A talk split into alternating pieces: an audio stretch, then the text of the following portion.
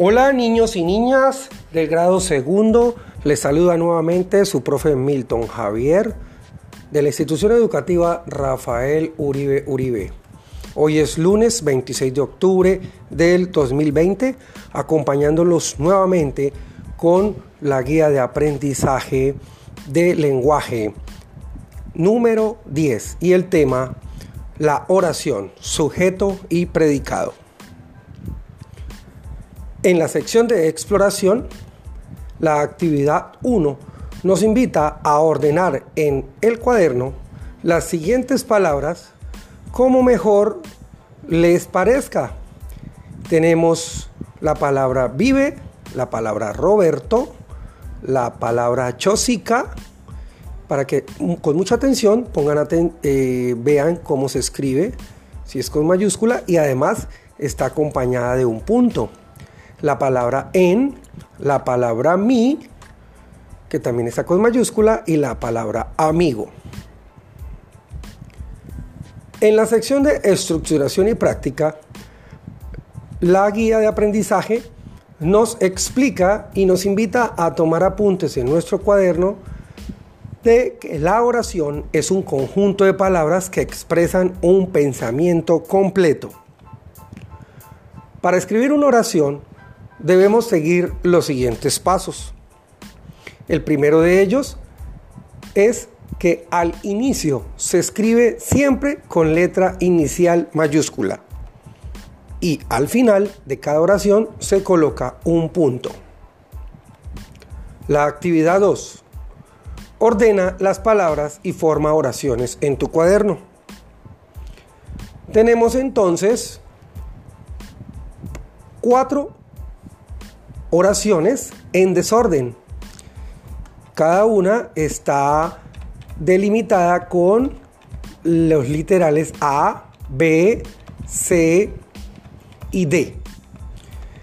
Como podemos apreciar, al estar en desorden, debemos de tener en cuenta primero que la oración inicia con letra mayúscula. Entonces, en el literal A donde aparecen las palabras basura, ensucia, ambiente, acompañada de un punto, la palabra la, la palabra el, la palabra contamina y la palabra y. Al nosotros hacer la organización de cómo quedaría la oración, debemos de colocar la palabra la, pues ella es la que está con mayúscula y al iniciar una oración se debe colocar la letra inicial mayúscula. Luego continuamos y escribimos basura, luego la palabra ensucia, luego la palabra y, posteriormente la palabra contamina, luego la palabra el y entonces la palabra ambiente la colocamos de última eh, porque la palabra ambiente va acompañada de un punto y recuerden que una oración al finalizar termina en punto. Por lo tanto, la oración A quedaría, la basura ensucia y contamina el ambiente. Luego, revisemos la oración B. Tenemos las palabras Navidad, con N mayúscula, las la palabra juguetes, y está acompañada de un punto. Con eso ya estamos diciendo que esa palabra iría eh, prácticamente de últimas, porque al cerrar la frase o la oración sería un punto. Luego viene la palabra Daniel, que está en mayúscula, al igual que Navidad. Quiere decir que una de las dos, o bien sea Daniel o bien sea Navidad, es la que iría al inicio. Vamos a ver cuando organicemos las palabras. Luego viene la palabra regaló, porque tiene un acento en la última sílaba, la palabra en y la palabra sus. Por lo tanto, nosotros hacer niños y niñas, la organización de la oración quedaría Daniel regaló en Navidad, Navidad es una época, por lo tanto es el nombre de la época, y va en mayúscula. Sus juguetes. La palabra juguetes queda al final porque tiene un puntico. Luego decimos que la oración C, si la organizamos después de ver las palabras, aprendió. ¿Por qué colocamos la palabra aprendió primero? Porque si vemos las palabras de esa oración C, tienen, prácticamente tiene la palabra inicial mayúscula, A, aprendió. A tocar guitarra y tambor. ¿Por qué colocamos tambor de últimas? Porque nos podemos guiar porque tiene un punto. Y recordemos que las oraciones inician con mayúscula y terminan con un punto. Y la oración de diría, el reloj marca las horas. Él, porque la palabra él está en mayúscula y es la que inicia la oración. Y luego la palabra horas está de últimas porque tiene un punto que la acompaña. Eso nos indica que es la que cierra la oración. Entonces quedaría el reloj marca las horas. ¿Cuáles son las partes de la oración? Tenemos entonces en nuestra guía de aprendizaje una niña al lado de un aparato eh, que es una lavadora. María lava la ropa. ¿De quién se habla en esta oración? De María. María es el sujeto. Eh, ¿Qué decimos de María? Que lava la ropa. Lava la ropa es el predicado. Entonces, fíjense muy bien, niños y niñas, que las partes de la oración son el sujeto, que en este caso es María, es decir, de la persona quien se está hablando, y la otra parte de la oración es el predicado, que es lo que se dice de ese sujeto. ¿Qué se dice de María? Pues que lava la ropa. Entonces las partes de la oración son sujeto y predicado. En la actividad 3 vemos un mapa conceptual que inicia con un concepto que es la oración, luego baja y dice un conector, la palabra tiene, y tiene dos bracitos, a la izquierda tiene un concepto que hay que escribir y a la derecha también tiene un espacio para escribir ese concepto. ¿Cuál es el primer concepto a la izquierda? Pues que la oración tiene sujeto, sería la primera parte, Luego a la derecha, en el espacio de la derecha escribimos predicado. Y luego en el espacio de la parte izquierda decimos que sujeto es, si vemos lo que pasó con María, el sujeto es de quién se habla en esta oración, de quién se habla en esta oración, de quién se habla en esta oración. Y el predicado es lo que se habla del sujeto. Vamos a verlo entonces a través de un ejercicio que trae nuestra guía de aprendizaje que dice, busca y escribe el sujeto que corresponde a cada predicado. Guíate de los dibujos. Veamos entonces que tenemos cinco situaciones para completar cinco oraciones. Tenemos asimismo cinco dibujos en la parte de abajo que nos permite guiarnos para saber cómo queda la oración. La primera oración quedaría si nosotros vemos, hay una línea, ahí en esa línea hay que colocar el sujeto.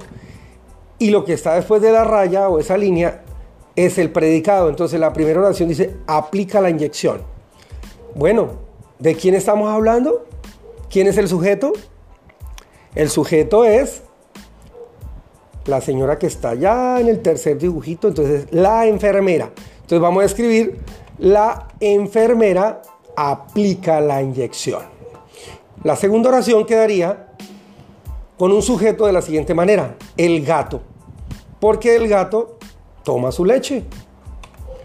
La tercera oración, el sujeto es el jugador. Vemos el niño jugando con un balón, es el jugador, hizo un gran gol y fíjense que va el punto. En cada una de las oraciones termina en un punto. Y en cada una de las oraciones se termina con, se, perdón, se inicia con L con L o con una letra inicial mayúscula.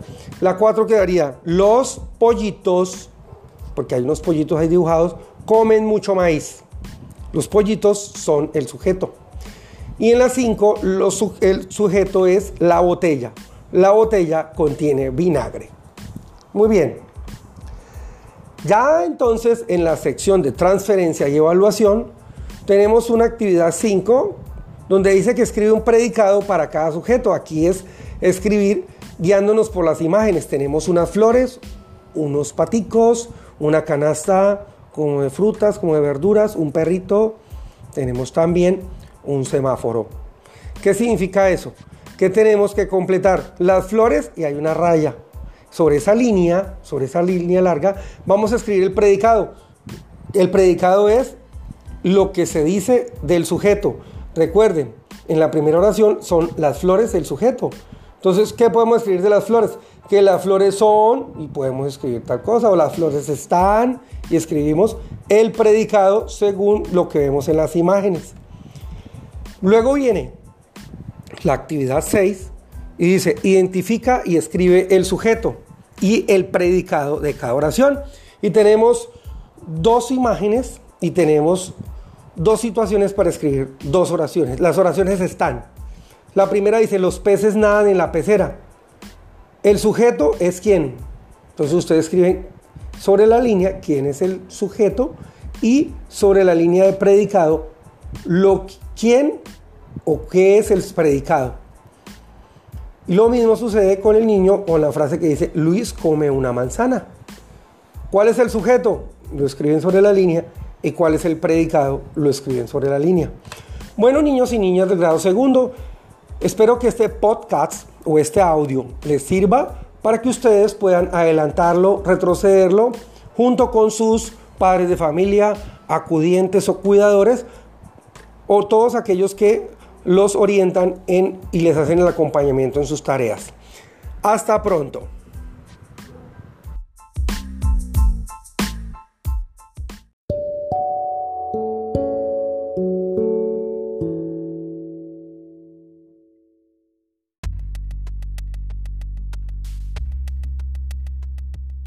Hola niños y niñas del grado segundo, les saluda nuevamente su profe Milton Javier de la institución educativa Rafael Uribe Uribe de Puerto López.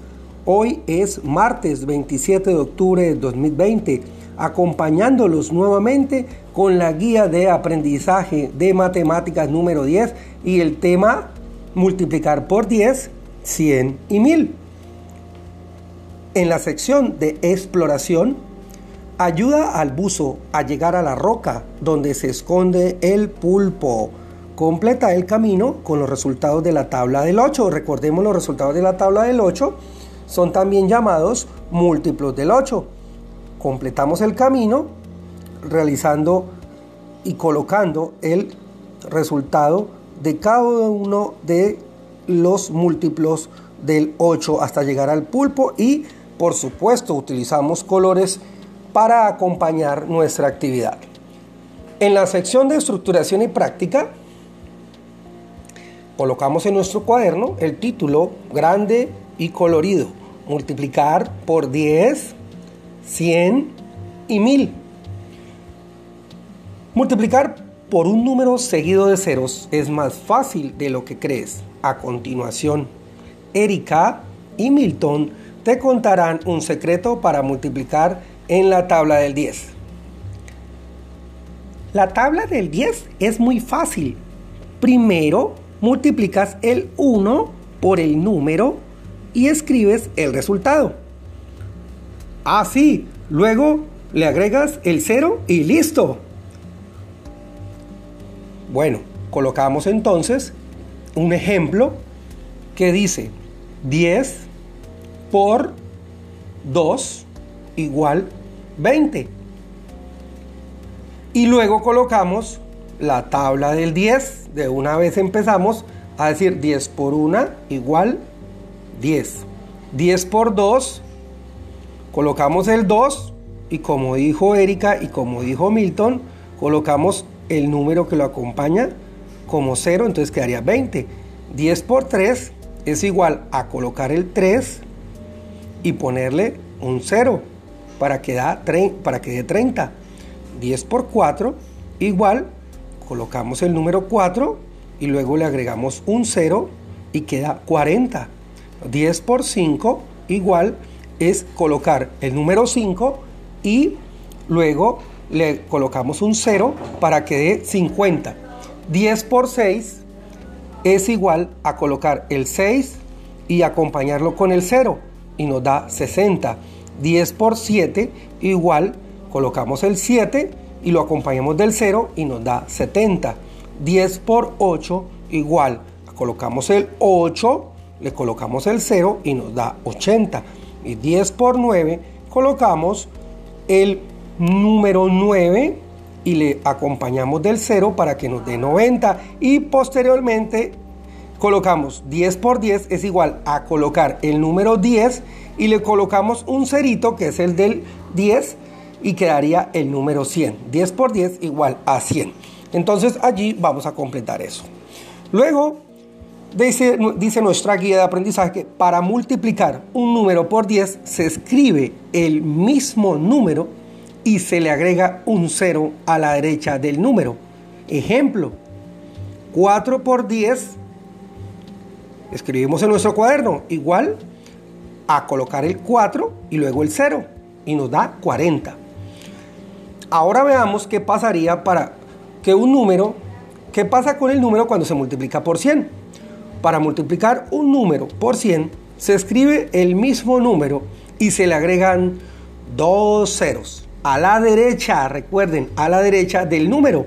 Ejemplo, 32 por 100, es facilísimo, es igual a colocar el número 32 y luego le colocamos dos ceros, dos ceros y nos da el número 3200 que aparece allí en nuestra guía de aprendizaje.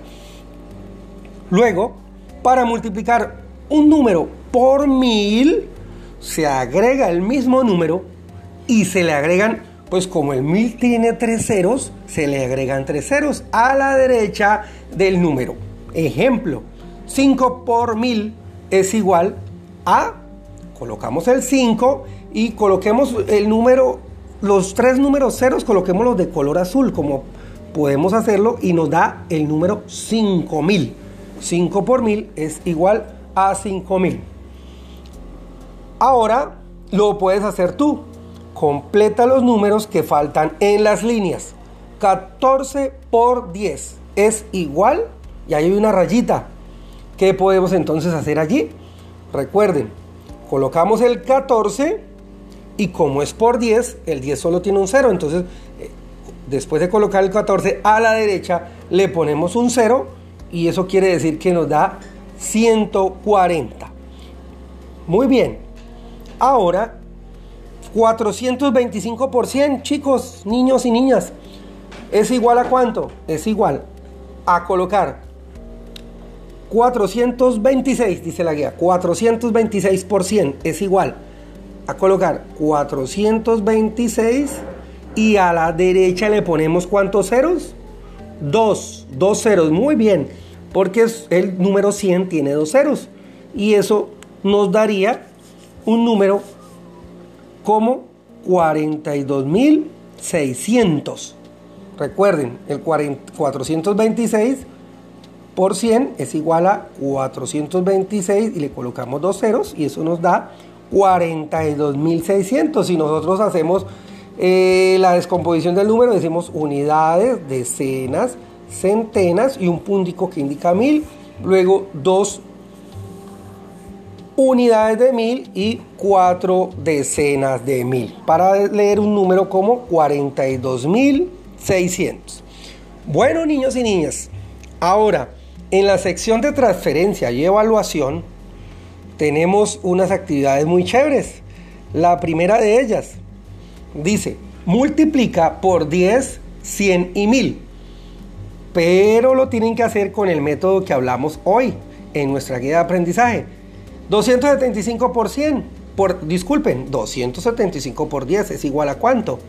Ah, pues es colocar el 275 y colocarle ¿cuántos ceros? Pues los números que tenga el número 10 y así realizamos las siguientes multiplicaciones. Recuerden que hoy estamos aprendiendo a multiplicar rápidamente un número cualquiera por 10, 100 y 1000.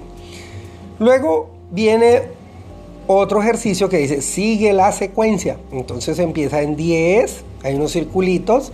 El primer circulito tiene el número 10, hay otro círculo y tiene el número 20. ¿Cuál será el siguiente? Otro múltiplo de el número 10, del, entonces sería 30, y así sucesivamente hasta llegar al final donde aparece un círculo con el número 100.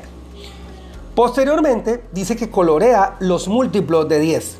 Tenemos una serie de círculos con diferentes números, entonces tenemos que empezar a colorear todos los múltiplos del 10. Todos los múltiplos del 10. Colorea los múltiplos del 10 y colorear el múltiplo del 10 es saberse la tabla del 10. Luego dice, colorea las manzanas de los resultados de la tabla del 10. Es muy similar al anterior, solo que aquí está en un arbolito lleno de manzanas.